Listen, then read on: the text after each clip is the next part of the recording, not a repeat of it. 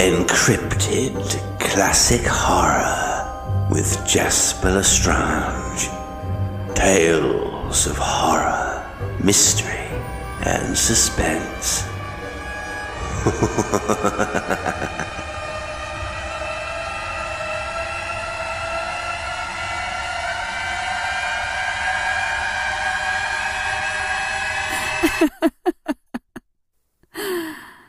he woke up from the dream, panting, dry lipped, with miserable eyes. As yet he was but half awake, and his mind was still steeped in all the sweet entrancement of the night.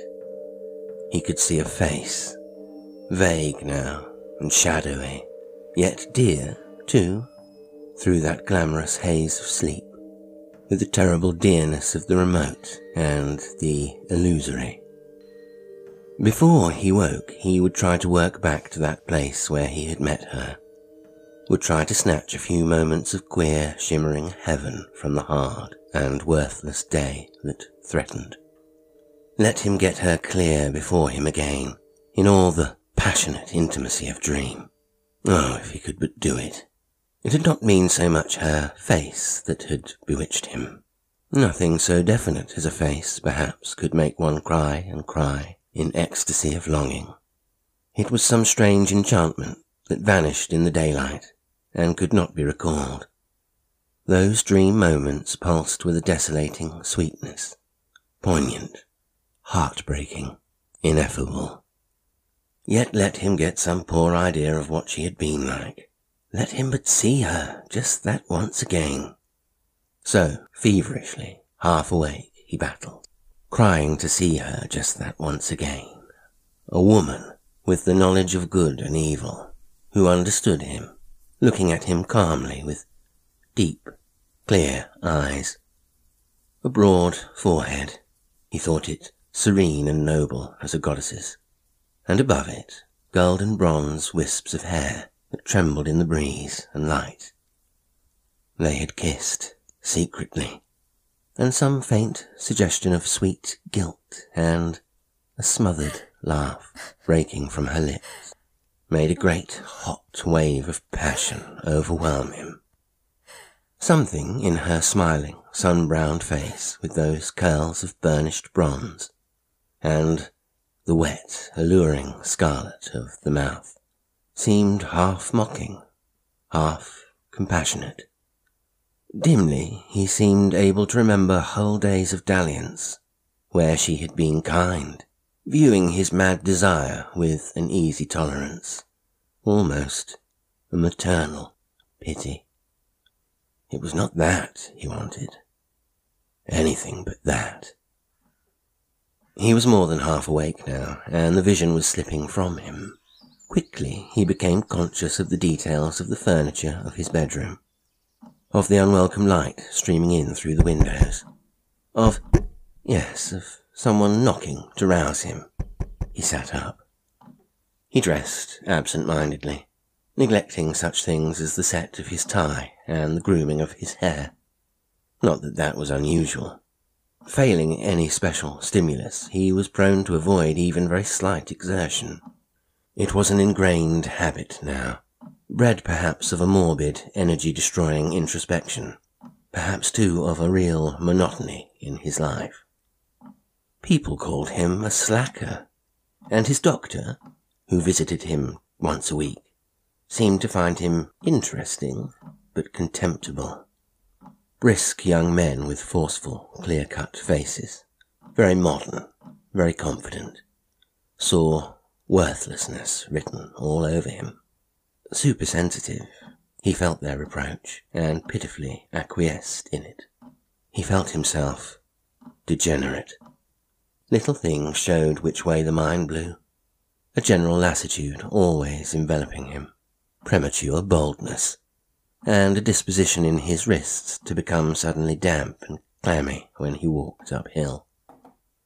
Now, as he had his breakfast, he answered his sister's remarks with more than his usual preoccupation. The exotic glamour of his dreams still held his mind, and still he was thinking, thinking fixedly of the dim, twilight country of the night, and of the strangely smiling face that he had seen. It was, above all, the necessity of expression that tortured him. He was panting under the longing to conserve this experience that had come to him, to perform the first duty of the artistic cell. Throughout the day it was the same. He used to spend his time partly in long and lonely walks, partly in his work of illustrating magazines. In this latter employment he had gained some considerable success. Sufficient, indeed, with a patrimony of a hundred a year to keep his sister and himself quite comfortably in a cottage near the Downs. Now he was sitting, pencil in hand, striving to catch the elusive charm before it vanished. His sister, Amabel, came in. How goes it, Claudie? she asked brightly, with a sympathetic glance at the bowed figure. He grunted. As usual, Here's the last hour's work. He made a motion towards the virgin sheets before him. Often and often had she seen him sit like this, pursuing shadows, gazing sullenly at the wall or out of the window, with the paper white and blank upon the board. Then indeed he wrestled, but often to no purpose. Excusing him, she would remind herself that the effort of self-expression, when it is sincere, is the hardest, the most strenuous toil in which man can engage, when it is sincere. They had tea together, and then Claude went alone for a walk along the downs. Still the face haunted him. With the artist's instinct, or infirmity, he posed the woman of his dreams in the setting of the scenery around him. Just where he was walking, indeed, the view was none too romantic. He was ascending a path leading past an old fever hospital and the corporation waterworks to a stretch of wasteland that gave place later to some private gallops, property of the lord of the manor. He was deeply preoccupied and hardly paid attention to the direction in which he was walking. Yet his steps followed one another with the steady, sure succession of one pursuing a well-known course. When presently he came to a turning, he took the path to the right without a moment's hesitation. Now the path became a rough, chalky track that wound gently aslant the sloping side of a rolling down. In the valley below was a sheepfold, tightly packed. Up from it, in the clear air of evening, rose the dreamy, multitudinous tinkle of the bells, and presently the track ended in a cul-de-sac. The place where it disappeared was a somewhat evil locality, where rank bramble hemmed in a little depression in the down, and flies buzzed heavily about the lush grass. On a hot afternoon, the air would be stifling as the breath of a laundry, and the land would seem to gasp, feverish and impure. Claude paused and looked curiously about him. Whatever did I come here for? he was saying to himself when suddenly something seemed to strike upon his brain. What was it? A momentary loosening of what had once been tense, an instantaneous resolution of what had been obscure, something like a flash of strangely wakened memory. He turned aside and looked up the path in the direction from which he had come. The figure of the dream woman was becoming plainer in his mind. Yes, but how changed? he gasped. The evanescent glamour of dream had disappeared and left. A woman, indeed, and pretty, but a woman with the coarse prettiness of a stained and cheapened soul. It might well have been one of the village girls, of whose debased loves this place was like as not the witness. Again he gazed around him, and a feeling of nausea overcame him. The obscene little valley, full of gross suggestion, revolted him. He turned his back on it and walked quickly up the path. He soon gained the top of the down, and after a moment's hesitation decided to return home by the way he had come. The change from the still oppression of the valley to the fine, vigorous air of the hill was delightful. Striding rapidly along, he felt his whole being become cleansed and vivified, and an accustomed elation seemed for the instant to add spring and rhythm to his steps. Coming back, he was overtaken by his doctor, who came out of the gates of the fever hospital in his car. Claude accepted the little man's offer of a lift and they were soon spinning smoothly and silently along. You're looking better today, said the doctor, in a tone of brisk professionalism. Exercise is the thing. I see you've been having some lately. Now you were really seedy the last time I gave you a lift down this way. Claude made no reply. In the fading light, he had the fleeting impression that the doctor was looking at him sideways from the corner of an alert and curious eye. As he got out of the car and said good night, he asked himself, Now when did the little crank give me a lift before? I half remember. That first night on which he saw the dream woman and tried to make paper and pencil record something of her fascination hung for some time in his mind as an uneasy memory. Fresh air and exercise did something to lift him out of morbid introspection. But there were still bad times, when cold baths and long tramps lost their saving power, and all the good work seemed to be undone. In the evening, an unhealthy exaltation would sometimes come upon him, and he would grow excited, flushed, and feverish. Or in the morning, Languorous, enervating visions would float luxuriously before him, and he would give himself up to them, half gladly, half ashamedly, as to some illicit joy. Strangely enough, he connected these bad times with the haunting woman of his dreams. It was about a fortnight later that he saw her again. He awoke in the morning with the same face beautiful and mocking, set before him. There, as he looked at it, it seemed to be steeped in pensive light, and the bronze gold of its clustering curls moved gently in the breeze. A peculiar sadness, almost reproach, dwelt in the eyes. Once the lips moved, talking. Again Claude, wrestling and battling with himself, sat in his workroom after breakfast, striving to portray the face that haunted him.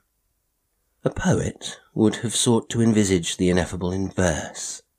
A composer might have agonized his passion into terms of sound. The artist was driven as surely to the one mode of expression that lay open. This time he felt the task come easier. The face that had so baffled all his efforts at the first attempt now seemed a little less vague and impossible of transcription. Claude wondered whether this were due merely to a lessening of the ideal. He opened a drawer, and taking from it his previous trials, compared them with what he had just drawn. Both were infinitely disappointing, yet of the two, the later drawn was certainly the clearer. A curious feeling came upon him, and a perplexed expression passed over his face.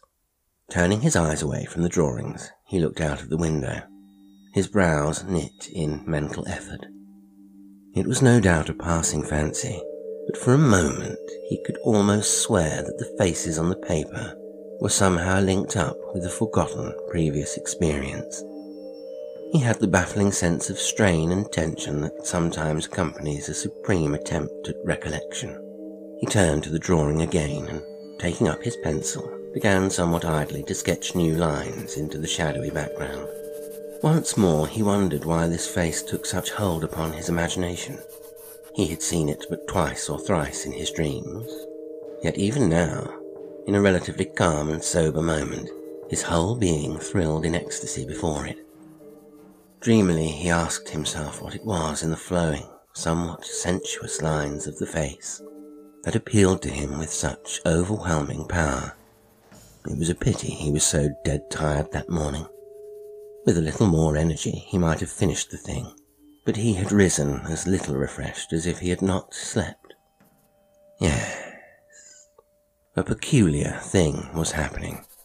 As he was thus drowsily puzzling, his pencil was mechanically passing over the paper before him. Presently, the preoccupied artist awoke from his reverie and looked down. A startled exclamation escaped him. The background, which before had been vague and nebulous, was now filled in with some clearness. What was more, it seemed strongly to suggest some place that he had seen. On the left, sloping lines indicated a hillside, and beyond was the white, winding ribbon of a descending path. Claude looked wonderingly at the drawing. He had heard of reporters who had taken down lengthy speeches verbatim, whilst they themselves were talking or half asleep, but this was the first time he had had a like experience. It was even a little eerie. He was certain he knew this place that he had drawn. To be sure, a hillside slope with a winding path was no uncommon conjunction, but there was still the peculiar feeling of instant recognition to be accounted for. Now, where had he seen this place before? He cast his mind back over the walks of the last week, but could find no satisfactory answer. He tried then to get the face clear before him, just as it had appeared to him in his dreams. One thing was immediately apparent.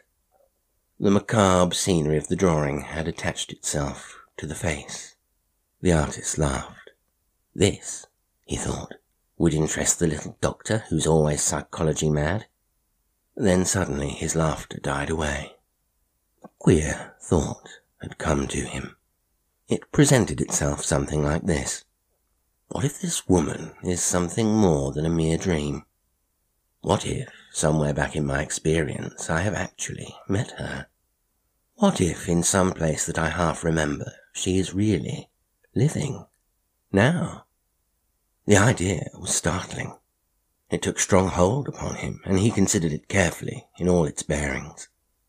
He had indeed an undercurrent of sceptical thought, but the notion was so interesting that he would continue at least to play with it. All that morning he wondered over it, even going to the trouble, though smilingly, of looking through an old album of family photographs. At the end of his otherwise fruitless endeavours, one thing at least appeared certain. Somewhere he had really seen that hillside slope and the descending path. When he was roused the next morning, he knew that he had had the dream again. He was dog tired, and his whole body ached from top to toe. The August morning light that filtered through the Venetian blinds seemed to his mind to discover frowns and a squalid disorder in his bedroom. His clothes were strewn riotously about the room, and lying in different corners were his boots, thickly stained with chalk. Petulantly, he noticed too that he had left his door open, so that through it now ascended the sound of wakeful bustle in the kitchen. His throat was sore and parched, and his temples throbbed. That morning he could do no work. In the afternoon he went for his usual walk over the downs, and once again upon the lonely hills he pondered the problem of the dream. Half unconsciously, he turned his steps in the direction of a western spur, lying some two miles from the town. It was not one of his favourite walks but he lacked energy for a climb into the lonelier and more beautiful uplands, and pursued indolently what for some reason proved to be the path of least resistance. Here, the backs of mean cottages gave on to the sinuous track, and some miserable fowls scuttled before him, raising clouds of dust. Farther on and to the right, larger buildings threatened, an isolation hospital, and the straddling ugliness of a waterwork. Suddenly he remembered where he was. In a flash, the sordid prospect about him became familiar. This was where he had walked two weeks or more ago, and straight before him waited the evil little valley. In another moment, a further connection had made itself apparent. Later on, where the path dipped into the depression in the down, the view was exactly that of his later dreams. In the sudden shock of discovery, Claude found himself trembling with a strange excitement. He went on, walking rapidly. It was still hot, and he mopped his face with his handkerchief. In his rear, following more slowly at a distance of several hundred yards, came slouching a farm hand, and at his heels a dog. Claude soon reached the parting in the ways where the lower track skirted the sloping ground that rose to the upland on the left. It was here that the country of his dreams was set. There he saw the sombre hillside, and there the white path dipping downwards to the valley bottom. Without stopping, he walked on quickly, and began with hurrying pulses to descend the track. Behind him, coming at more moderate pace, lurched the labourer and his dog. Presently, on turning a sharpish bend, he saw below him the little hollow, pent in by the sides of the hill, encircled by a coarse and ragged growth of bramble. With the sight there came a vision hanging in his eyes of something foul and violent, something quick and furtive, done hurriedly, in an evil moment, amid the crowding obscenities of twilight something that had happened, and he could half remember. A feeling of misgiving rose strong within him, and a perspiration broke out on his face and round his wrists. In the valley, partly covered by a tangle of gross plants, lay a rotting log, and behind it, screened by the rank weeds and bordered by the rude hedge of brambles, stretched a ditch. Here the coarse vegetation was bruised and dashed, and the smell of trampled nettles still hung, heavy, in the air. Sick with nameless fear, Claude stopped in front of the spot and looked, fascinated. Under the odorous litter of dying weed, the ground seemed to be scraped together in a heap, and here and there in the soil about the log were long, curving marks, such as might be made by writhing feet. A horrid suspicion gained possession of his mind. He hesitated, trembling, half inclined to leave the place before the entry of the oncoming labourer. While he vacillated, the dog, now some little distance ahead of its master, came sniffing curiously along the ditch. In another moment it had reached the heap and stopped. Then suddenly, plunging down its head, the creature started scratching. It had come. First a shoe, and then a foot, and next the torn edges of a skirt appeared. Quickly now, the animal, in its excitement, turned to the other end of the huddled mass and dragged away a heap of crumpled weed that hid what lay beneath. The afternoon sun beating strongly down upon that evil scene, fell aslant the face of the labourer, stricken into bucolic terror by what he saw. It shone, too, into the staring eyes of Claude, pale blue marbles that fixed themselves in horror upon the sight of violence. He, the poor, nerve-racked multiple, was looking with all the curious, almost detached intentness of a struck mind at what he had half expected to see the face of the victim of his loving and homicidal other self, the woman he had murdered in his dreams. Drowsily, the flies were buzzing.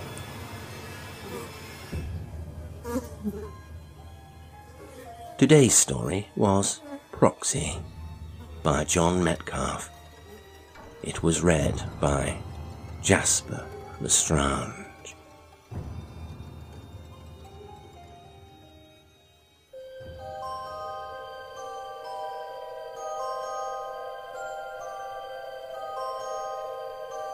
If you enjoy the show, why not become a patron on Patreon and gain access to exclusive content? It's the surest way to help me keep creating. You can also buy me a coffee, like, subscribe, comment, share, follow on social media, and read the description for more information about the show and how you can engage with it. Until next time, sweet dreams.